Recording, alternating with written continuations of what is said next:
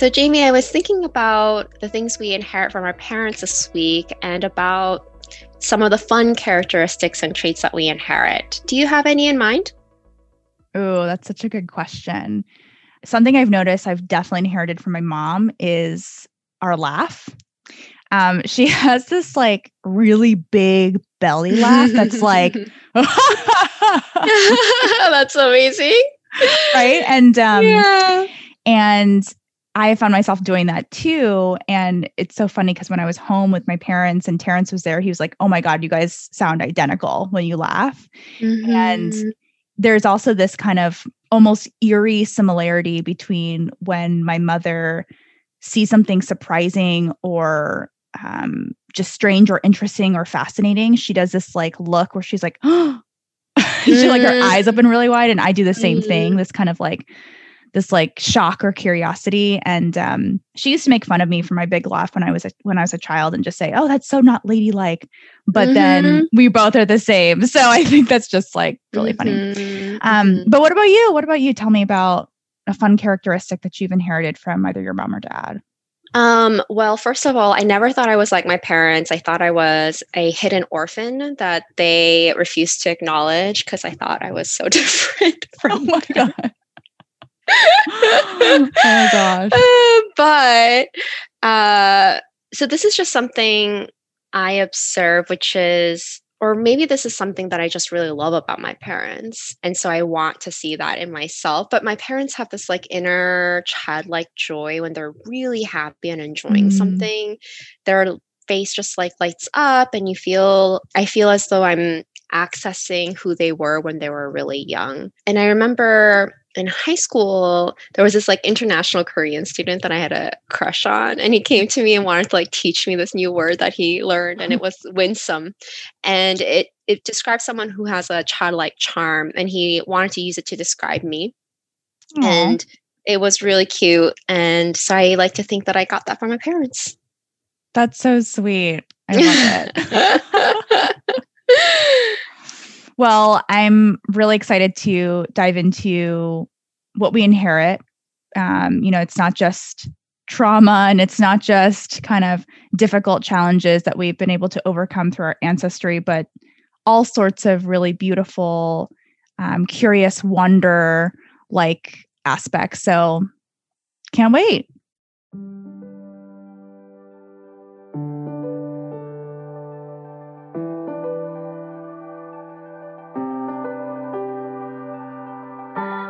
Welcome to our podcast, Are You There Universe, hosted by me, Jamie Wu, and Sunny Yu, two high achieving Asian American women recovering from burnout. Join us as we embark on a journey to reclaim ourselves and inner power, unpack and explore the transformative nature of social change and justice at the level of the spirit, and heal our past traumas by exploring our present. Because when you heal yourself, you heal the world. When you evolve, the world evolves with you.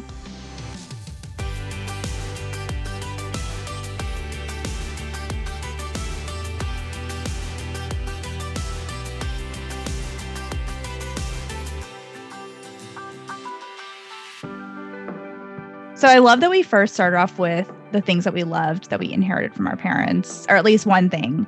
Um, but I want to hear some other funny, maybe not so great things that we've inherited. Maybe it's physical, maybe it's emotional, whatever.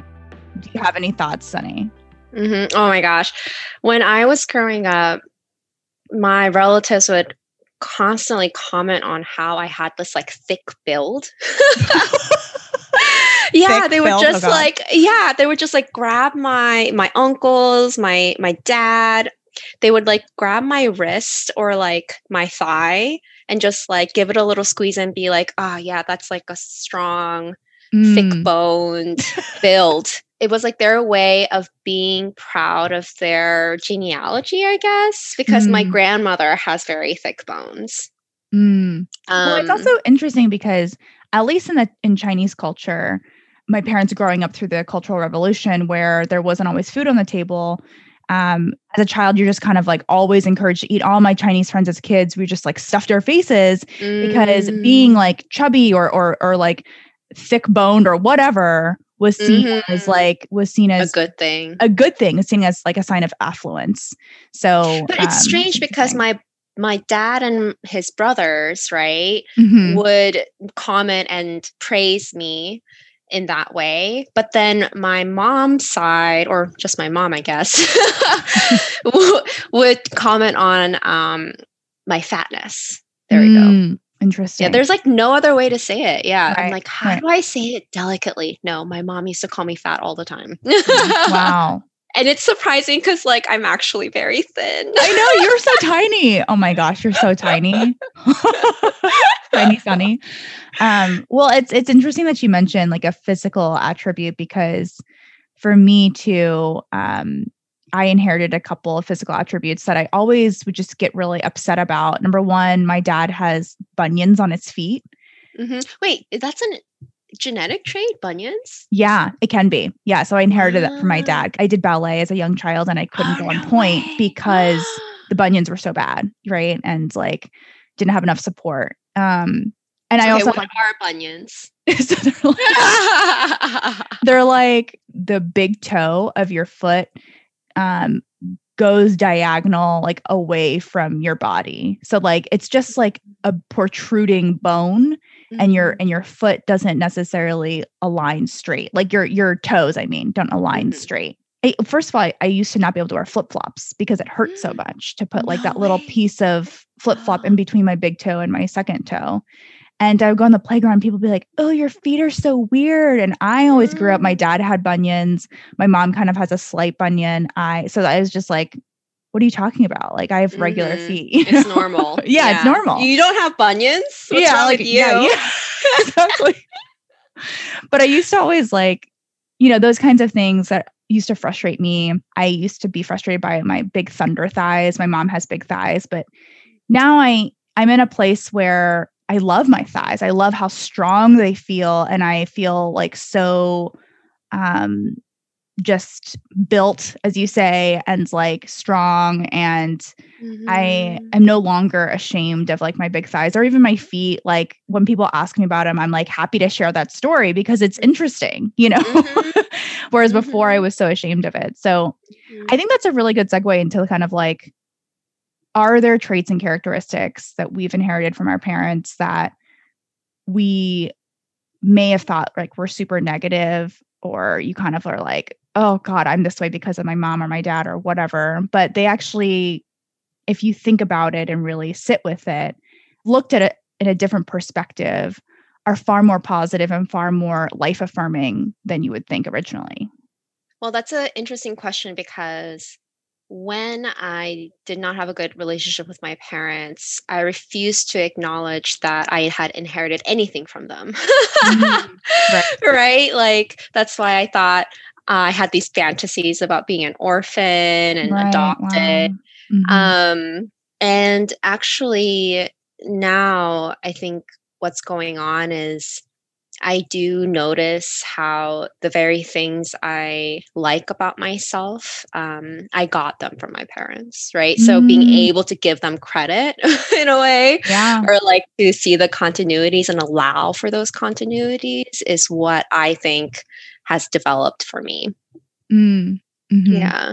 That's great. I mean, I think too, like so often in this on this podcast, we talk about trauma, right? And mm-hmm. talk about the ancestral trauma and wounds that flowed from you know our history but also just like even recent events within our parents history but we never really talk about the affirming qualities that we so cherish and want to cultivate even more and especially as we potentially may have children and pass those qualities on to our offspring right and like well this conversation is actually reminding me of this conversation that i had with a friend of mine who was transitioning mm-hmm. and mm. they were talking about taking hormones and how even though they were estranged from uh, their father that they were they were being reintroduced to their masculine traits, right? Mm. Like you're taking these hormones that are activating the masculine side of your genes. Mm. And so mm. suddenly you are having access or you're gaining access to aspects of your father or your paternal line uh, that you might never have noticed before. So, like the color of your beard or something, or like your oh, stance, your masculine yeah. stance. And I was thinking, wow, that's so that's so intimate. And also it requires a different kind of relating, right? Mm, yeah. With yourself and with others. Yeah, with yourself and your genealogy. Yeah. When I think about the qualities and traits that frustrate me the most about my mother, I realize that um, they also emerge from me, but in really, in just very different ways. Right. So, mm-hmm, for mm-hmm. example, my mom is like super stubborn. And mm-hmm. I would mm-hmm. identify myself as really stubborn too. And interestingly, our zodiac sign, our Chinese zodiac sign for both of us, and mm-hmm. it's done by the year. So it's interesting that we both have the same sign, mm-hmm. even though she was born in 1955 and I was in 1991, is a goat. Wow. And one of the major characteristics of goats is that they're very stubborn.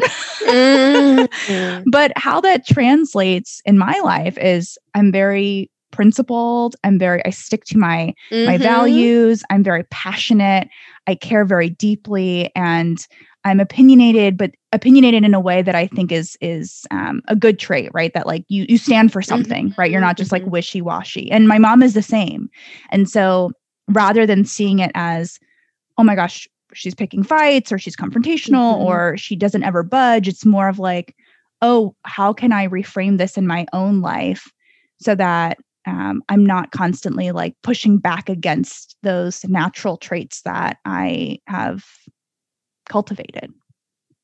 Yeah. And actually, I love that because even going back to my friend's story, you're cultivating a different intimate relationship with your mom through that, right? Mm-hmm. Like, whatever qualities that you find are annoying about her, now that they appear within you, you have to change your relationship to that. Yeah.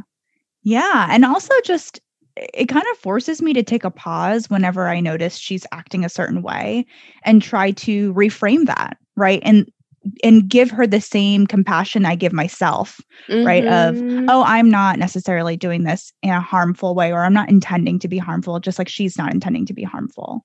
Mm-hmm, yeah. Mm-hmm. Ah, that's so magical. It just feels very magical, right? Yeah. Like how these things happen. Like for me, like a revelation that I had was how I feel like my most masculine traits are actually from my mom and my most feminine traits are actually from my dad. Interesting. Yeah, at least from what I see. And so it also maybe this is my way of redoing gender for myself mm. and questioning like obviously I see this because I value my dad's femininity and I value my mom's masculinity, right? Right. I feel like now that you've said that out loud, I think my parents are very similar in that in that mm. fashion, meaning that my my mom has more masculine energy, um, and my my dad has maybe more feminine energy. And what I mean by that is he he's a, he's incredibly earnest mm. and optimistic, and I think he's very curious about the world, right? Mm. And oftentimes I get really impatient with him because he's just almost too optimistic, right? Where he's like always thinking about like, oh, oh my gosh, my dad is that way too.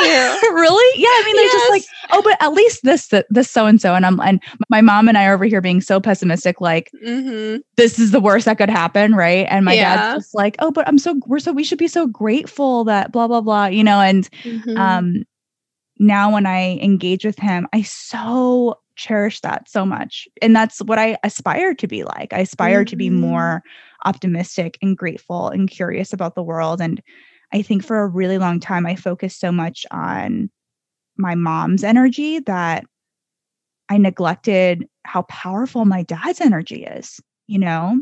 Yeah. That is so interesting.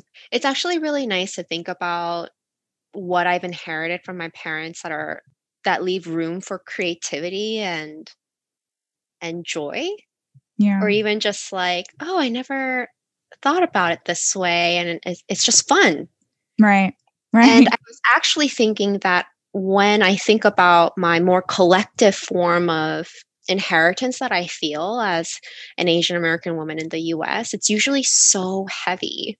Right right.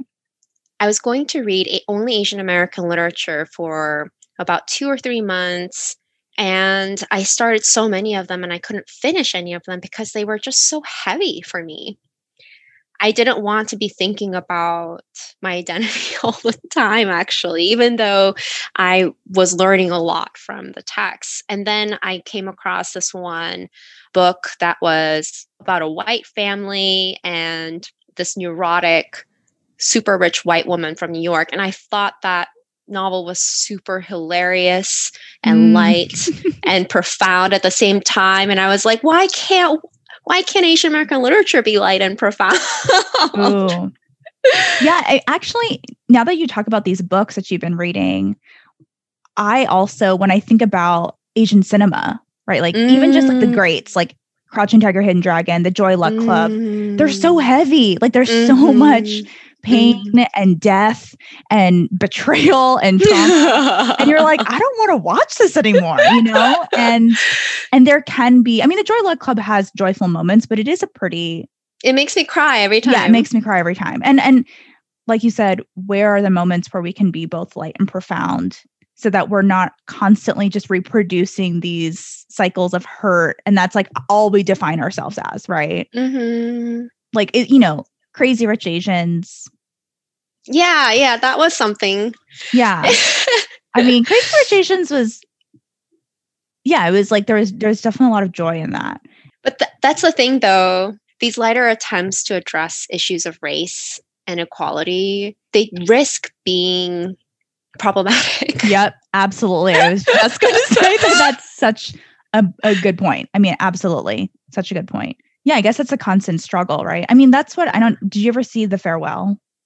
Yeah. So, you know, that movie was was sad, right? It was it was It was so death, sad. But it was also so beautiful and and light and there were it was there I actually attribute like so much lightness to that film because of the humor, mm-hmm, right? And the comedy. Mm-hmm, um mm-hmm and and just like tradition and like in some ways it felt really comforting you know mm-hmm. well yeah because it focused more on the main character's relationship with her grandmother and all these other elements of like race class transnational mm-hmm. politics was actually the background of the mm, film. Yeah. Like I don't need someone to like hammer it over my head, right? Like I can right. catch those things and still be yeah. touched. Eh, the the yeah. subtle the subtlety of it. Yeah, the subtlety of it. I'm just really like, yeah. It. Yeah. In the history of Asian American literature, who were they written for? Like, mm. I, you know how African American literature they talk about the slave narratives before emancipation. They were written mm-hmm. for white people, so they were intentionally had these um, they had these motives. And I think about similarly in Asian American literature, how much of that was directed at the majority.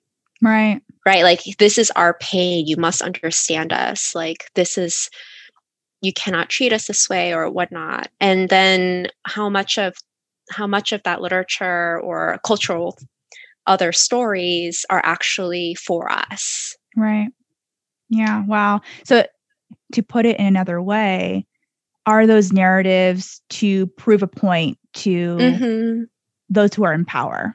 right? Mm-hmm, mm-hmm. Who call us the model minority, right? Yeah. Who, call, who basically are saying, "Oh, you guys don't suffer because you're you're not the lowest on the totem pole." Mm-hmm. Um, and so now we have these creatives and storytellers who are like, "No, let me prove to you that that is the case." Or we have these studios or networks that are like, "Yeah, let's create that tension." Right. Right. Right. Yeah. And then I'm kind of like, "Oh my gosh." but I want stories that are just for me. right. They're speaking directly to me. Right. And I think that's yeah. why when we talk about inheritance and we talk about our about our parents, it, there's that joy. There's that like, oh, mm-hmm. oh, this is something for me. Like I have power over that narrative. And it just yeah. there's so much creative agency and you can be more in control about getting what you want from from that narrative that reminds me kind of this um the connection to gifts, right? So our, mm. our episode name is called The Gifts We Inherit. And I think it's so easy to focus on the things that are very noticeable, right? Whether it's like stubbornness or whatever, or even very tangible, right? Like Christmas gifts, birthday gifts, whatever, mm-hmm. things that they pass on to you. And I am someone who has not received an actual Christmas gift or birthday gift in probably 10 years, maybe 15 mm-hmm. years, mm-hmm. Um, because that's just like not important mm-hmm. in our mm-hmm. kind of dynamic. And, you know, sometimes I'm like, oh man, I wish I could open a present and, you know, take off the wrapping paper. But then I remember like when I was home for the holidays, the gift I got every single day was having a sit down meal with my parents. Aww. You know, we always have family dinner. And that was something from mm-hmm. when I was a mm-hmm. young child mm-hmm. through, you know, high school. Even if I was having dinner with a friend, I would have to sit at the dinner table with my parents and sit there and not even eat. and just sit there and engage in this community with them. That is such a gift. I mean, like, I am just so grateful for that. And so I think also reinterpreting and reframing what do gifts mean and maybe there isn't like a dollar value attached to it and maybe they're just traditions that you also like for me I definitely want to institute that or kind of continue that in my family moving forward. I also think about how when I was growing up in America I was so focused on aspects of my life that were outside my family like mm. you say like my friends my achievements at school going to college right getting the job and i think about the earlier point about literature and that drive to prove myself mm-hmm. in the public arena as an asian american woman that i can uh, do xyz and then i think about how you're asking to focus on what we already have and how to give back to our community, right? Mm, like, how yeah. do we give back to our families, like our origins? Yeah. I think it's really obvious that as we've kind of shared before, the past reproduces itself, right? And we experience all these traits or characteristics or traditions um, that we inherit from our ancestors, from our parents, et cetera. Mm-hmm. And all of that really informs our present moment, right? About who we are, who we want to be. But that also, I think, creates this foundation for us to kind of reinterpret and create alternative paths for the future right mm-hmm. and maybe there are things that that kind of transcend the entire line of our genealogy right but we also have choices we we're not limited or defined by the exact traits that our parents had or their parents had. We still have our own ability to choose and our own ability to reframe what those traits look like in generations to come. I feel that the conversation that we're having is actually changing my perspective on this. Like, hmm. How so? Like the narrative of um, envisioning new futures and paths and transcendence mm-hmm. is very familiar and seems very like of course i would i would be behind that. But our conversation makes me realize that they're not necessarily new paths or futures so much as new new pasts. Hmm. We are repeating the past but differently your expression of your mom's stubbornness is a repetition of the past, but also expressing itself in a different way. Right. Right. And this actually is a great tie to social justice and activism, right? It's like, what are the what are the norms or the lessons that we learn from all the greats that came before us and how can we reinterpret those in our current new settings right? In our current realities where structures may look and feel a little different or or we're just kind of embarking on a on a on a new space. How can we reinterpret those pasts as you say? Reimagine those pasts but in a way that's um both honoring the past but also honoring what could be right? Yeah, and how, as much as the past reproduces itself, we are facing different circumstances. Right, exactly. Mm-hmm. I also think about how within me are qualities from my ancestors that were not able to be expressed or taken advantage of or valued. until now. Mm-hmm. So if I think about what I do for a living as a intellectual, say, and a writer, these were qualities that were not valued in my grandmother. Right.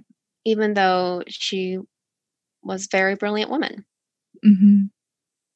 We can hold these multiple truths, right? And we can hold multiple feelings, multiple interpretations of the past and the present, and what, you know, multiple reimaginations of the future. And even if they're conflicting or even if they seem at odds with one another, right? It's like I can see stubbornness as stubbornness and as principled and passionate and all these other things, right? Mm-hmm, mm-hmm. Um, and so that ability to hold multiple ideas and truths can feel really uncomfortable. But I also think when we sit with that, that's actually a true form of mindfulness, right? Because we're I think always so. holding mm-hmm. multiple truths. And we're contradictory. We're contradictory, and we don't have to choose one or the other. I think we're so constantly told we do. And being mindful is accepting and realizing that we don't have to. I love that. I love the idea that we contain contradictory truths. Yeah, and I think that's a perfect segue into our affirmations of the week. And so, Sunny, could you share those with us? Of course. So, taking a breath.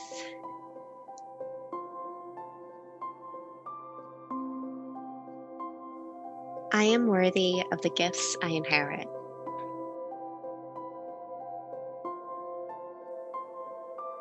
My story can be profound and light.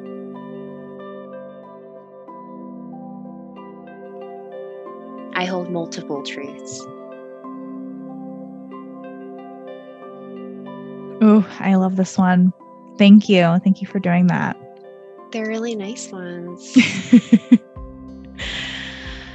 and it's actually funny that we're talking about gifts because on the date that this is being published, I believe is just a few days before my 30th birthday, which is wild. I know. Or maybe it's a few days after.